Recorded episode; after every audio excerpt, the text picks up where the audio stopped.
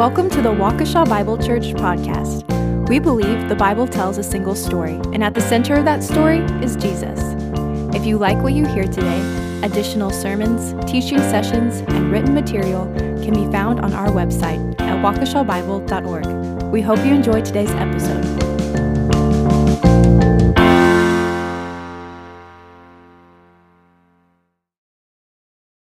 This morning's passage is Galatians chapter 6. I'll be reading verses 1 through 6. I'll be reading first in ESV and then from the message. Brothers, if anyone is caught in any transgression, you who are spiritual should restore him in a spirit of gentleness. Keep watch on yourself, lest you too be tempted. Bear one another's burdens, and so fulfill the law of Christ. For if anyone thinks he is something when he is nothing, he deceives himself. But let each one test his own work, and then his reason to boast will be in himself alone and not his neighbor. For each will have to bear his own load. And then from the message Live creatively, friends. If anyone falls into sin, forgivingly restore him saving your critical comments for yourself. You might be needing forgiveness before the day is out. Stoop down and reach out to those who are oppressed, share their burdens, and so complete Christ's law. If you think you are too good for that, you are badly deceived. Make a careful exploration of who you are and the work you have been given, and then sink yourself into that. Don't be impressed with yourself. Don't compare yourself with others. Each of you must take responsibility for doing the creative best you can with your own life. Please be seated. As you take your seat, please turn to Galatians 6 if you haven't already. We continue, every time we uh, approach a text of Scripture, it's like we're going on this through hike through the letter. And it takes us several weeks, and uh, I love it. We just check off different um, checkpoints along the way. This point in time, we find ourselves at chapter 6. We'll be working through the first five verses here this morning. But I don't know if or how many of you are aware of these ultra races that are done. Um, one of them that several of us participate in is called the Frozen Otter.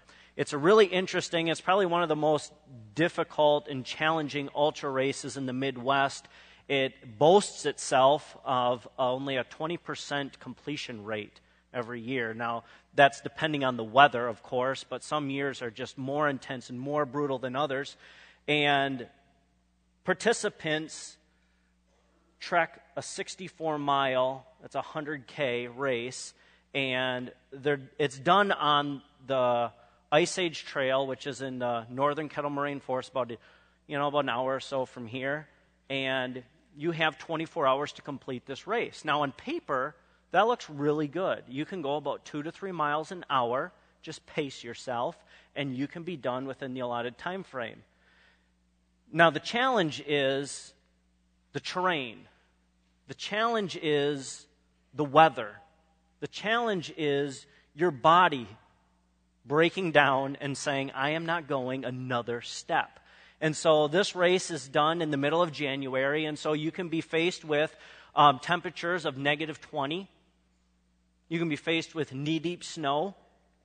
And so we've been participating in this on purpose. And we've done it for the past few years. Now, there's been a handful of us from this fellowship that jump into this, and uh, Pastor Pat and I have been doing this now for a few years.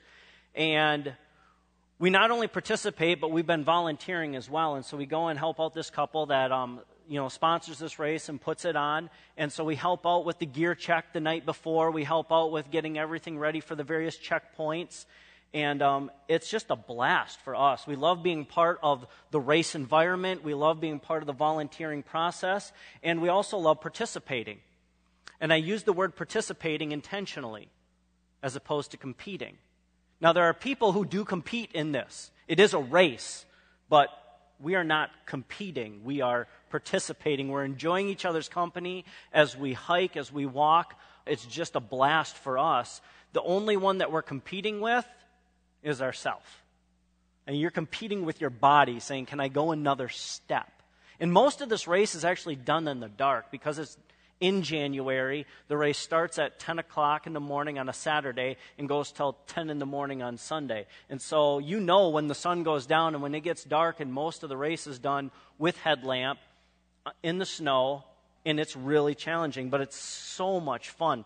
I would encourage you to join us next year if you're so inclined. But one of the things that happens is there is a mandatory gear list for uh, if you're going to participate in this because those who are sponsoring this race, the last thing they want is people dying on their watch. That goes bad for the races in the future. And they all have the waivers that you have to sign, that kind of stuff. But there's a mandatory gear list.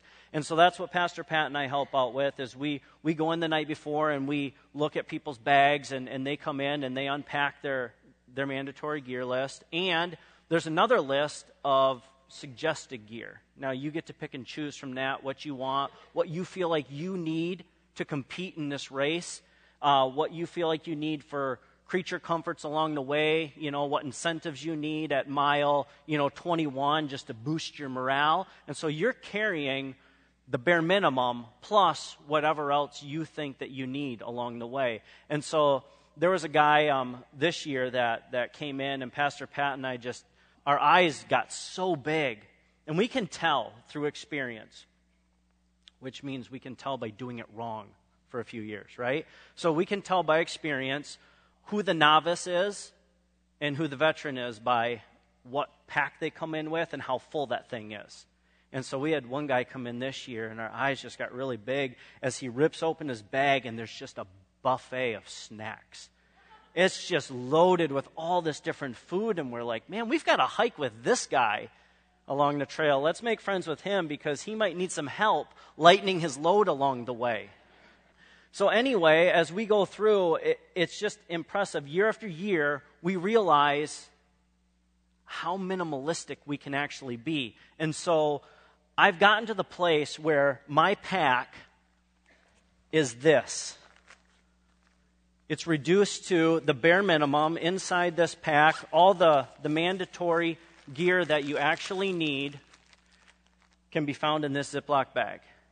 And so instead of this um, CamelBak holds a, a two liter water bladder, which I could fill up, but I've, and I used to do that, but you're carrying needless weight.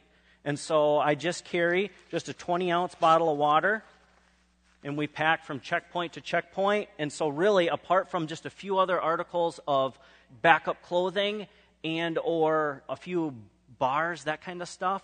This is all I'm carrying, just this minimalistic pack, as opposed to this giant pack that, that other people are, are coming in, and it's just, it's loaded with anything and everything that you can possibly think of. One guy actually tries to keep a pizza as warm as possible on the trail for as long as possible.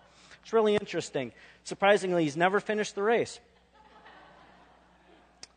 With that said, I've never finished it either, but uh, it's uh, for us com- not competing, participating in it is is like a win to us anyway. But this morning we're going to look at this idea in the ultra race. The participants weigh down their pack as heavy or as light as they want it, and it's on them what they're going to what they're going to carry. They're going to bear their own load. And in the text this morning, we are going to look at what it's like for us to journey through life together as a family and be mindful of the weight that we're carrying in our packs. So, as we look at this text, and as Jim has just read for us, let's look at verse 1. The emphasis of this passage is bearing one another's burden as a loving expression of our gospel freedom. What does that look like? What does it mean? And we're going to start out and see that we're to be caring for those who are captured by any transgressions. Look at verse 1. We're only going to read the first part of it. It should read brothers and sisters. I don't know what your translation says. A lot of them just say brothers, but it should read brothers and sisters. If anyone is caught in any transgression, you who are spiritual should restore him in a spirit of gentleness. This text has both a general and a specific application to the church. But I've only ever heard this taught and preached in the general sense and never in consideration of its context. So while the principles we'll see this morning have far reaching implications for life on the horizontal and can be applied generally or generically, there's a more direct and a more specific meaning and application that we will consider this morning. And as we've just read the first part of verse 1, some natural questions start popping out to us that we need to answer. Who might be caught in transgression? What transgression? How? Who should respond to this situation? How should they be responding to this situation? What's the goal of our response? So let's answer some of these questions that the text just naturally causes us to ask, and do so in understanding the nature of being caught in transgression. What is this transgression? Who might be caught in transgression? Well, the text tells us that anyone within this fellowship, no one is exempt from being caught, whether pastor or parishioner, or even apostle.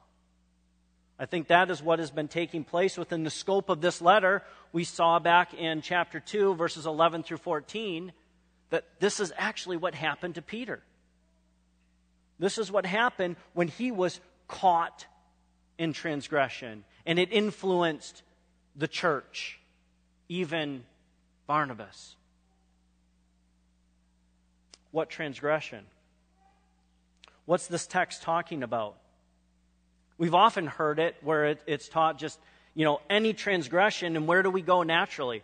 The evident works of the flesh that Paul points back to in verses 19 through 21. Remember, he just gave a nod to those. And that wasn't even the focal point of that text. Now, it can apply there.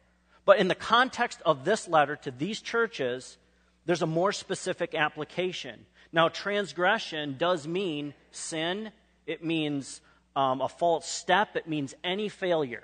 That's the definition, explanation of transgression.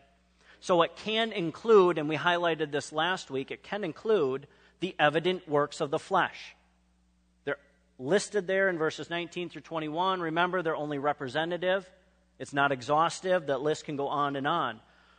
But this transgression or false step can also be the not so evident leveraging of the law to accomplish righteousness.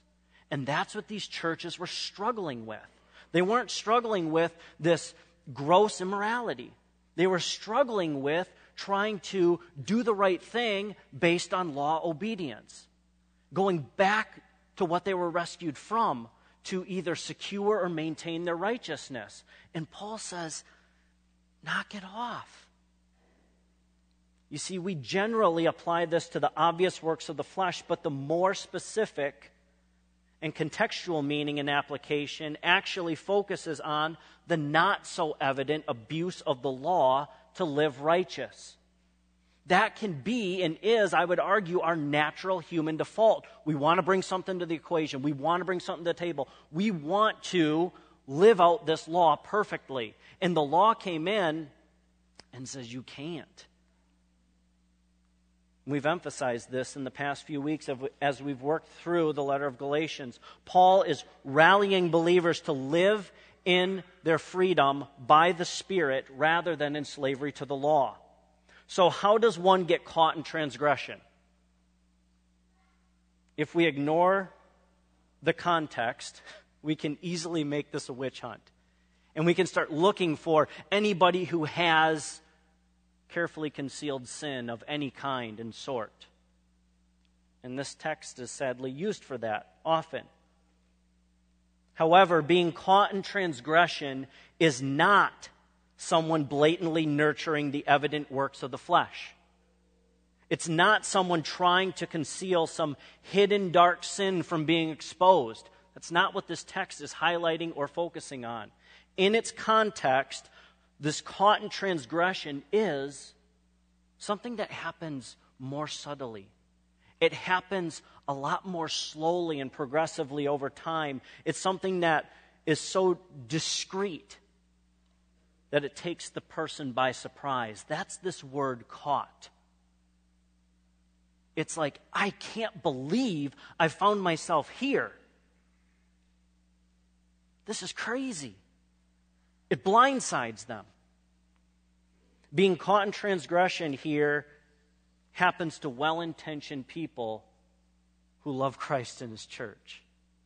And I think the example I've just mentioned previously is what we see taking place with Peter being caught in transgression in chapter 2, verses 11 through 14. So flip over to chapter 2.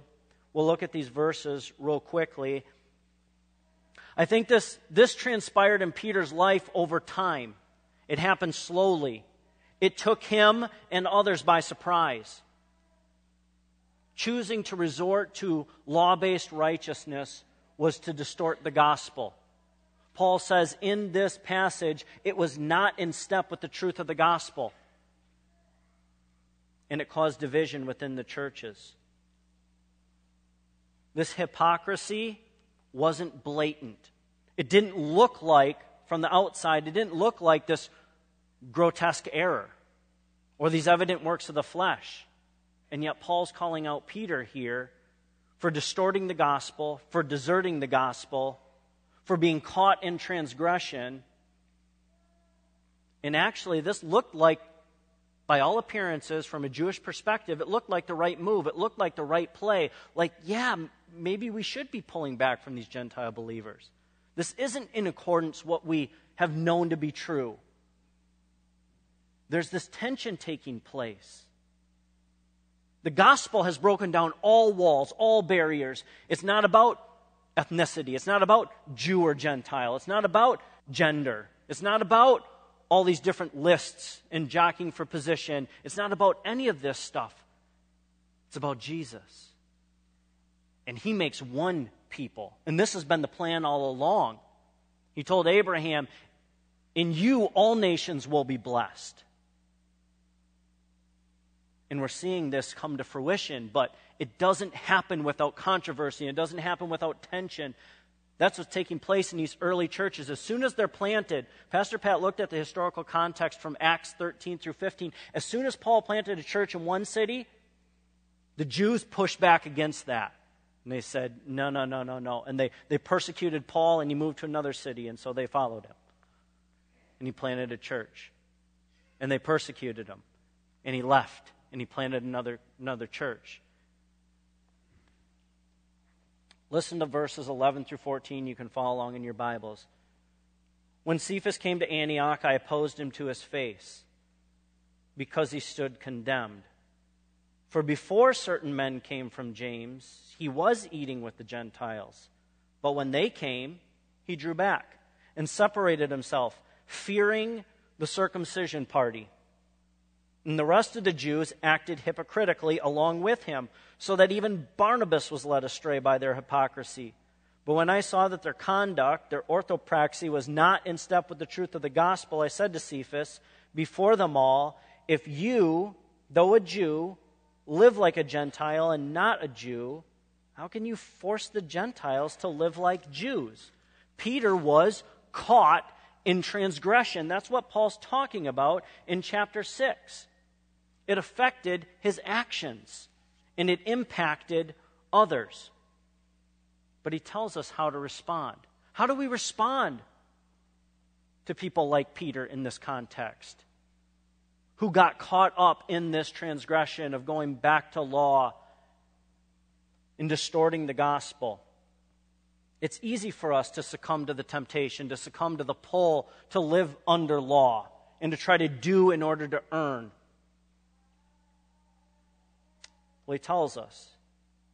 He says, You who are spiritual should restore him in a spirit of gentleness. Restoring them in a spirit of gentleness. This is a relational term. It means restoring or mending. This happens in the context of relationships. It's on the horizontal with one another. None of this happens in the abstract, it happens in community. There's faces and names attached to these people. There's relationships taking place. It's real people like you and me.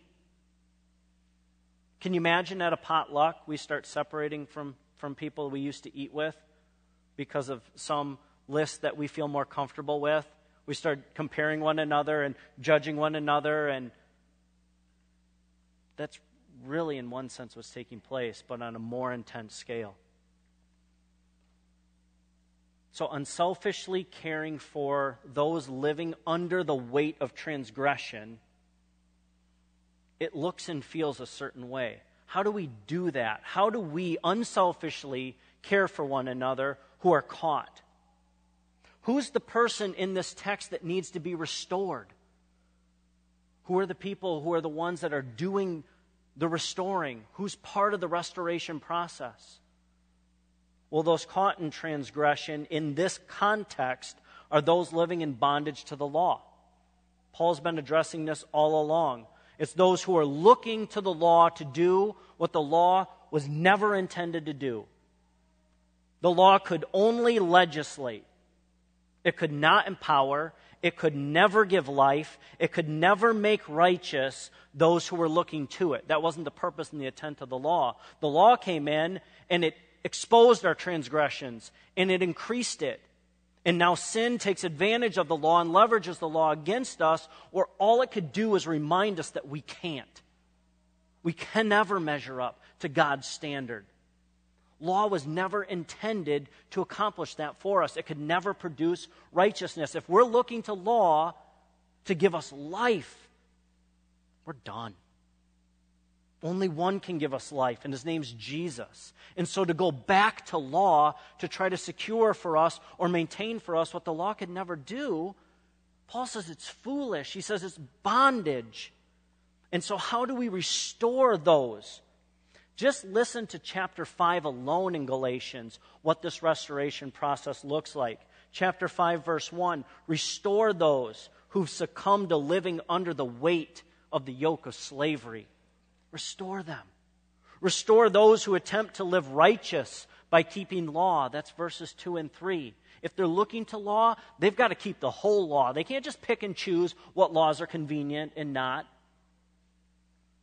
Restore those who've fallen from the path of grace. Chapter 5, verse 4. Restore those who've abused their freedom by indulging their natural human appetites or desires of the flesh. 513. Restore those whose practice is not in step with the truth of the gospel. Verses 16 through 26. And who's to be doing the restoring? In the text, it says those who are spiritual. Who's that? We'd all put ourselves, you know, if we're trying to micromanage someone else's life, we're never going to see ourselves as the one who needs help, who needs someone speaking into. We're all going to feel like, well, of course, we're the spiritual ones. My gift is the gift of discernment. And I discern that you have some hidden sin in your life. This is not that text. Those who are spiritual is anyone that has the Spirit of God indwelling them. But in this context, he's pointing to those who are not looking to law, those who are actually living in the freedom of the gospel, who are living in grace, who understand that it's not by the works of the law that we're sanctified. And Paul's telling them this is the context of a believing community. And so there's groups of people who are caught up in this, and there's groups of people who need to speak into this. It's not done in isolation. So those who are living in freedom of the gospel by faith, dependent on the Spirit, need to come alongside those who are trying to leverage law to do, those who are trying to tick the box. And how do we know who those are? Well, in the context, those who are leveraging law are the ones that are causing divisions and saying, you've got to live like this. If you're going to be right with God, then you've got to do this, this, this, and this. It's Jesus plus. And it looks really good on paper. And we need to come alongside those just what Paul did. What Peter's actions were doing wasn't private, it was public. And Peter deals with this publicly and he, he addresses it graciously. And he addresses it corporately. And he comes alongside and restores Peter in the presence of all. What was the corrective? Peter needed to come back to the gospel and believe the right things again so that his practice would line up with what he really believed to be true. So, how should we be approaching this restoration process? Remember, this is done in community, it's done amongst relationships. How should we be approaching one another? Well, the text says that we should be doing so in a spirit of gentleness. Have you ever been so right that you're actually wrong? Every married man knows this all too well. It's not just what you know, and it's not just being right, but it's how you communicate this thing in the process. I've been less than gracious in my rightness more than once. But how we handle serious matters and how we interact with one another in this restoration process matters. How we care for one another matters. Remember, this is done in community, amongst family. This is brothers and sisters we're dealing with. And that's just for starters. Secondly, we also need to handle this very graciously because, in all honesty, in all transparency, mask comes off, this can be me. I'm not exempt from this. I can handle this text and deliver it to this congregation, step down from this platform, and start engaging in the very thing that I'm preaching against.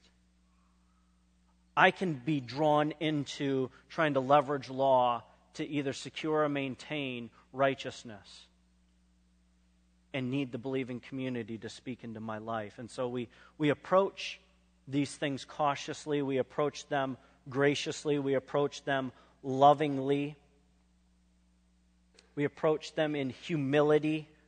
We don't want to be harsh or arrogant in this.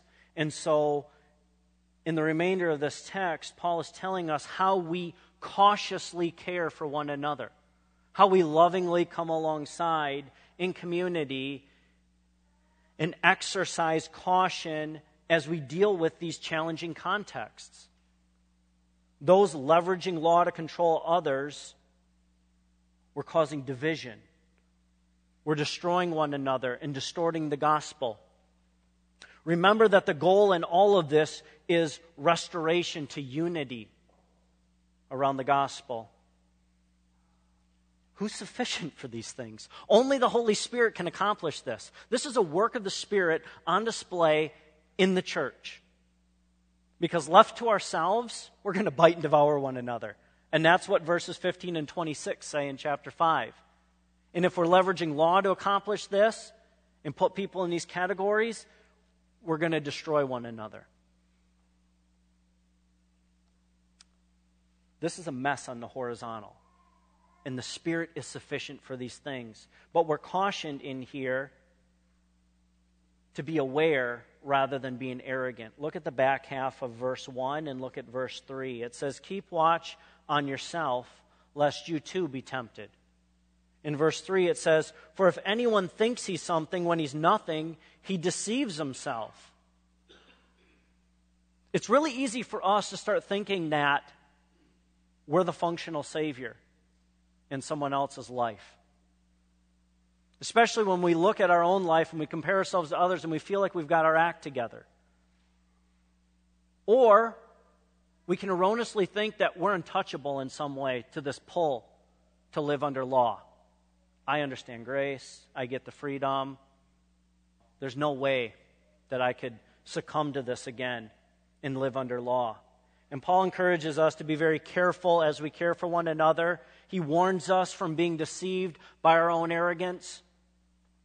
It's really easy for us, and I'll speak of myself, it's really easy for me to be narcissistic and given the position and role that I am, it's really easy for me to be drawn to this, to succumb to it. And that's why we surround ourselves with people that we love, people that we trust, people that are going to speak truth into us, people that are going to come alongside us. We don't do this in isolation. It's really easy for us to get sucked back in to the pull of the flesh, to get caught. It's so easy then for us, if you understand grace and you get the freedom that Paul's talking about, why in the world would we ever go back to the bondage of the law? It's really easy for us to be annoyed or frustrated with those who don't understand, who don't get it, who may be living under this heavy load of doing and trying harder to earn God's favor, to maintain God's favor. Those who are living in freedom, it could be really easy to be less than gracious. Well, that's a paradox. That doesn't make sense, but it can happen. It'd be so easy for us who understand freedom to be arrogant or deal harshly or sharply rather than demonstrating love. And throughout Galatians, Paul points to those who are living under law. He's targeting their manipulation, he's targeting their deception, he's targeting their hypocrisy, the fact that they're persecuting those who are living under grace and living in freedom. He targets those because they're infiltrating and permeating the church. They're devouring, they're arrogant, they're envying one another, and I can put chapter and verse on all of these throughout Galatians. You can pinpoint all of these things that I just said. And Paul is zooming in on these individuals and saying, Stop distorting the gospel. Stop turning people away from the gospel. Stop living in this bondage. These are the people who are get caught up in this transgression. Therefore, as we endeavor to restore them, to right living. We, we, our goal is to restore them to live in the freedom of the gospel, to not go back to the yoke of slavery. We want them to stop living in error and start enjoying the freedom that is theirs in Christ. And we have to be careful not to be arrogant or conceited because we understand grace. We understand what it means to live life in the Spirit.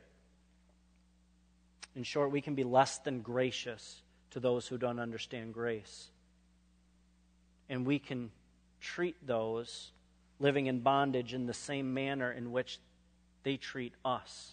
Because that's really what's taking place here. If you go back up into chapter 4, Paul's giving the illustration and he's comparing Hagar and Sarah, slave free woman. Who's the offspring? Ishmael, Isaac. And what did he say in chapter 4? He said, This has always been the case where the child of the slave woman, Ishmael, persecuted the child of the, of the free woman, Isaac. Ishmael persecuted Isaac. That's taking place still today. And he says, if you look at the verse, it's in verse 29 of chapter 4. But just as at that time he who was born according to the flesh persecuted him who was born according to the Spirit, so also it is now. The pushback we get living under grace, living in freedom, living by faith in the Spirit, the pushback we get for the most part is within the fellowship. The pushback you get is friendly fire. The persecution exists today. It always has. It has since day one. The church is being planted. It continues today. Those who want to go back and live under bondage are always going to be persecuting those who are living in freedom because their life should look like this, and we want to pull them back into their life looking like this list. We want to put this weight on them, and everyone's list is a little bit different. But here's what we're called to we're called to bearing one another's burdens in love, and that's what verse 2 tells us. Bear one another's burdens and so fulfill the law of Christ. Bearing one another's burdens in love is a fruit of the Spirit. It's an outworking of the Spirit in us and through us to one another. This is not something that I manufacture. I can't conjure up enough love. What a paradox then on display in the churches of Galatia. Those adamant about the law were the ones actually causing divisions within the body. They were distorting the gospel and they were causing others to desert the gospel. They were manipulative, chapter 4, verse 17. They were devouring one another chapter 5 verse 15 and in 526 they were arrogant they were provoking one another they were the ones that were endeavor, um, envying one another they were demanding law and destroying the body. What a paradox. And so how are we called to deal with that? On the flip side paul says restore them. Restoring our brothers and sisters by reminding them to live from their position, not for it. This is fulfilling the law of Christ because this is the loving thing to do. In John's gospel, Jesus says to his disciples in chapter 13, verses 34 and 35, he says, This is going to be the mark of you, that they'll know you're my disciples if you have love for one another. This goes contrary to what comes naturally from us. If someone persecutes you, what's the natural response? Revenge, payback, in kind, eye for an eye. Paul deals with the same stuff throughout all of his letters. Flip real quickly to Romans chapter 12. In Romans chapter 12, in verses 3 through 8, He's talking about the body living like the body and the gifts that we've been given by the Spirit to care for one another. And throughout these chapters, he talks about the upbuilding of the body. And then you get down to verse 9 and he says, Let love be genuine. Abhor or hate, detest what is evil, hold fast to what is good, love one another with brotherly affection, outdo one another in showing honor. Do not be slothful in zeal. Be fervent in spirit, serve the Lord, rejoice in hope, be patient in tribulation, be constant in prayer, contribute to the needs of the saints, seek to show hospitality. Verse 14, interestingly enough, bless those who persecute you. Bless and do not curse.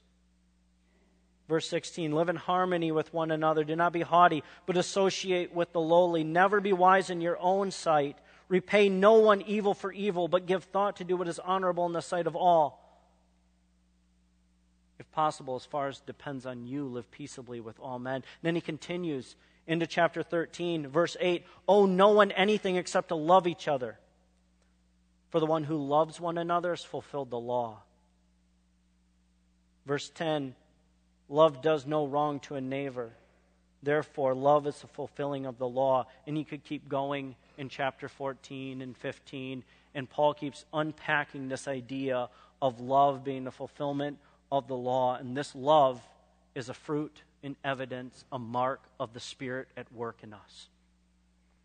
This is what it looks like tangibly. Back in Galatians, in our context,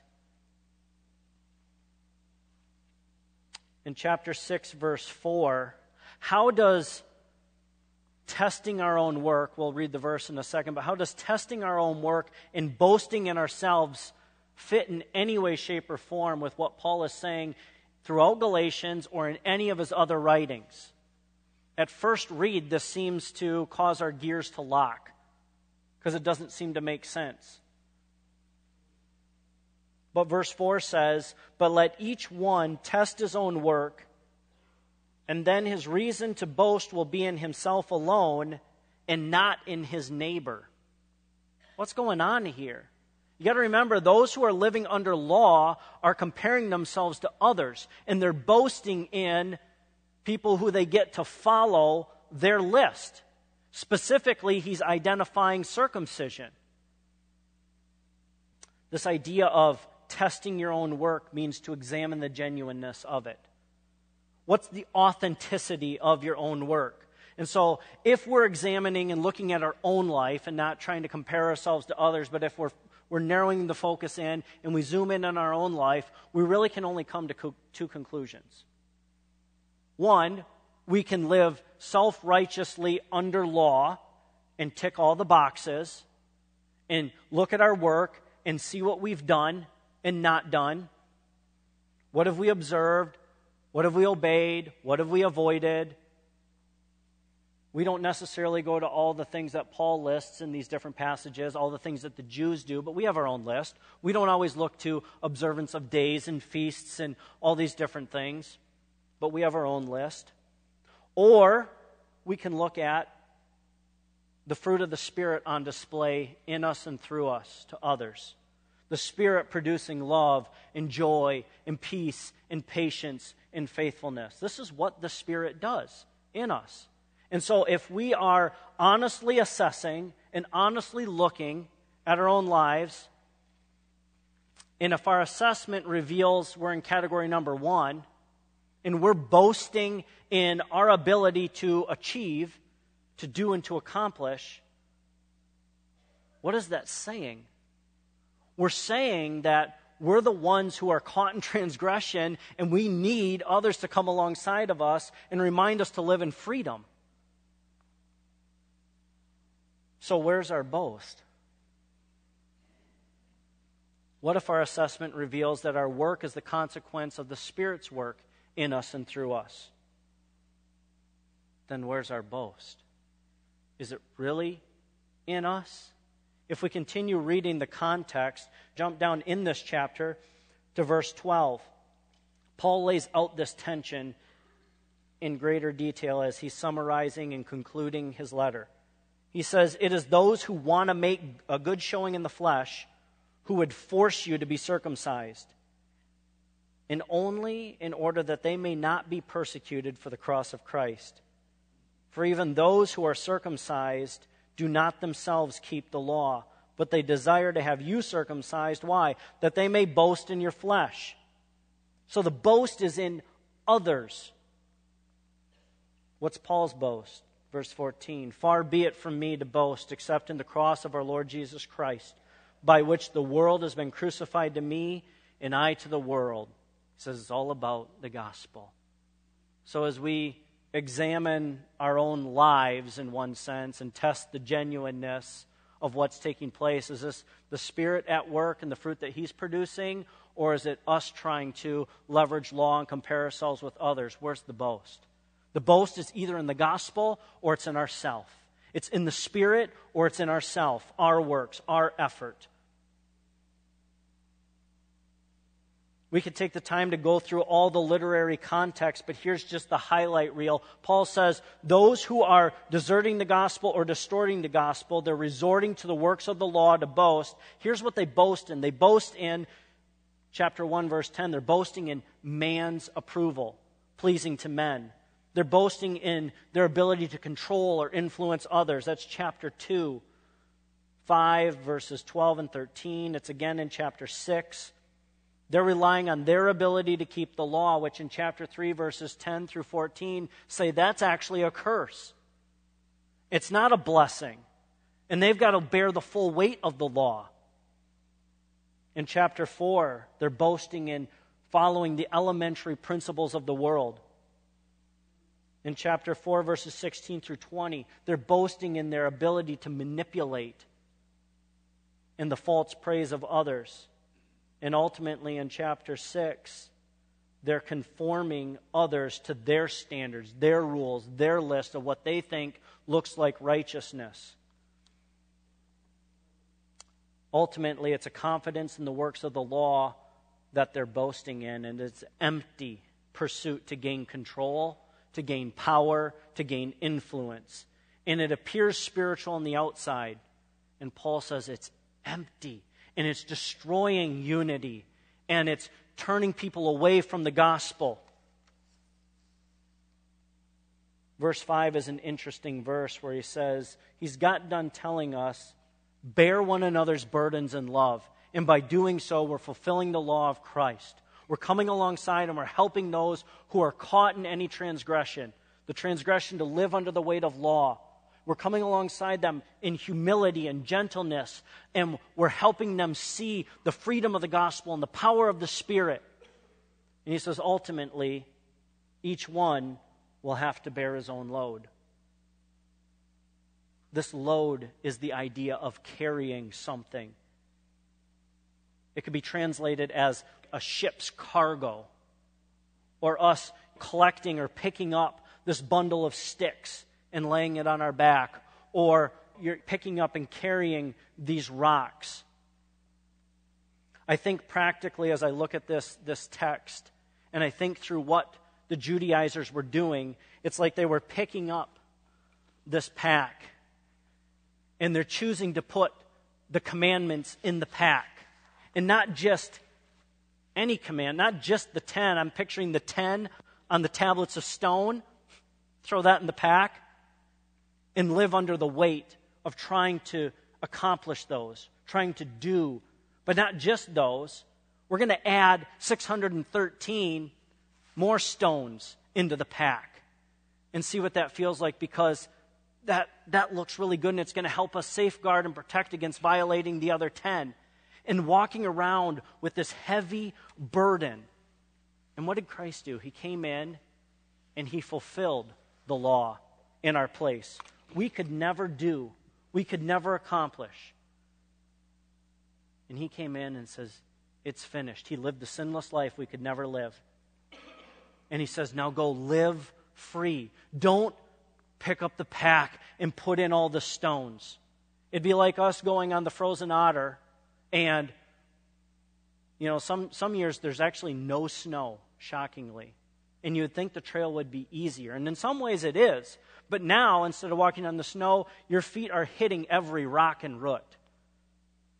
But what if we went and said, hey, that's a really cool rock. Let's pick it up and carry it. And we put it in our pack. And we're doing this of different weights and sizes. And we're adding it to the pack and we're carrying this needless weight. Or I could say to Pastor Pat, hey, that's a really cool rock. You should carry it.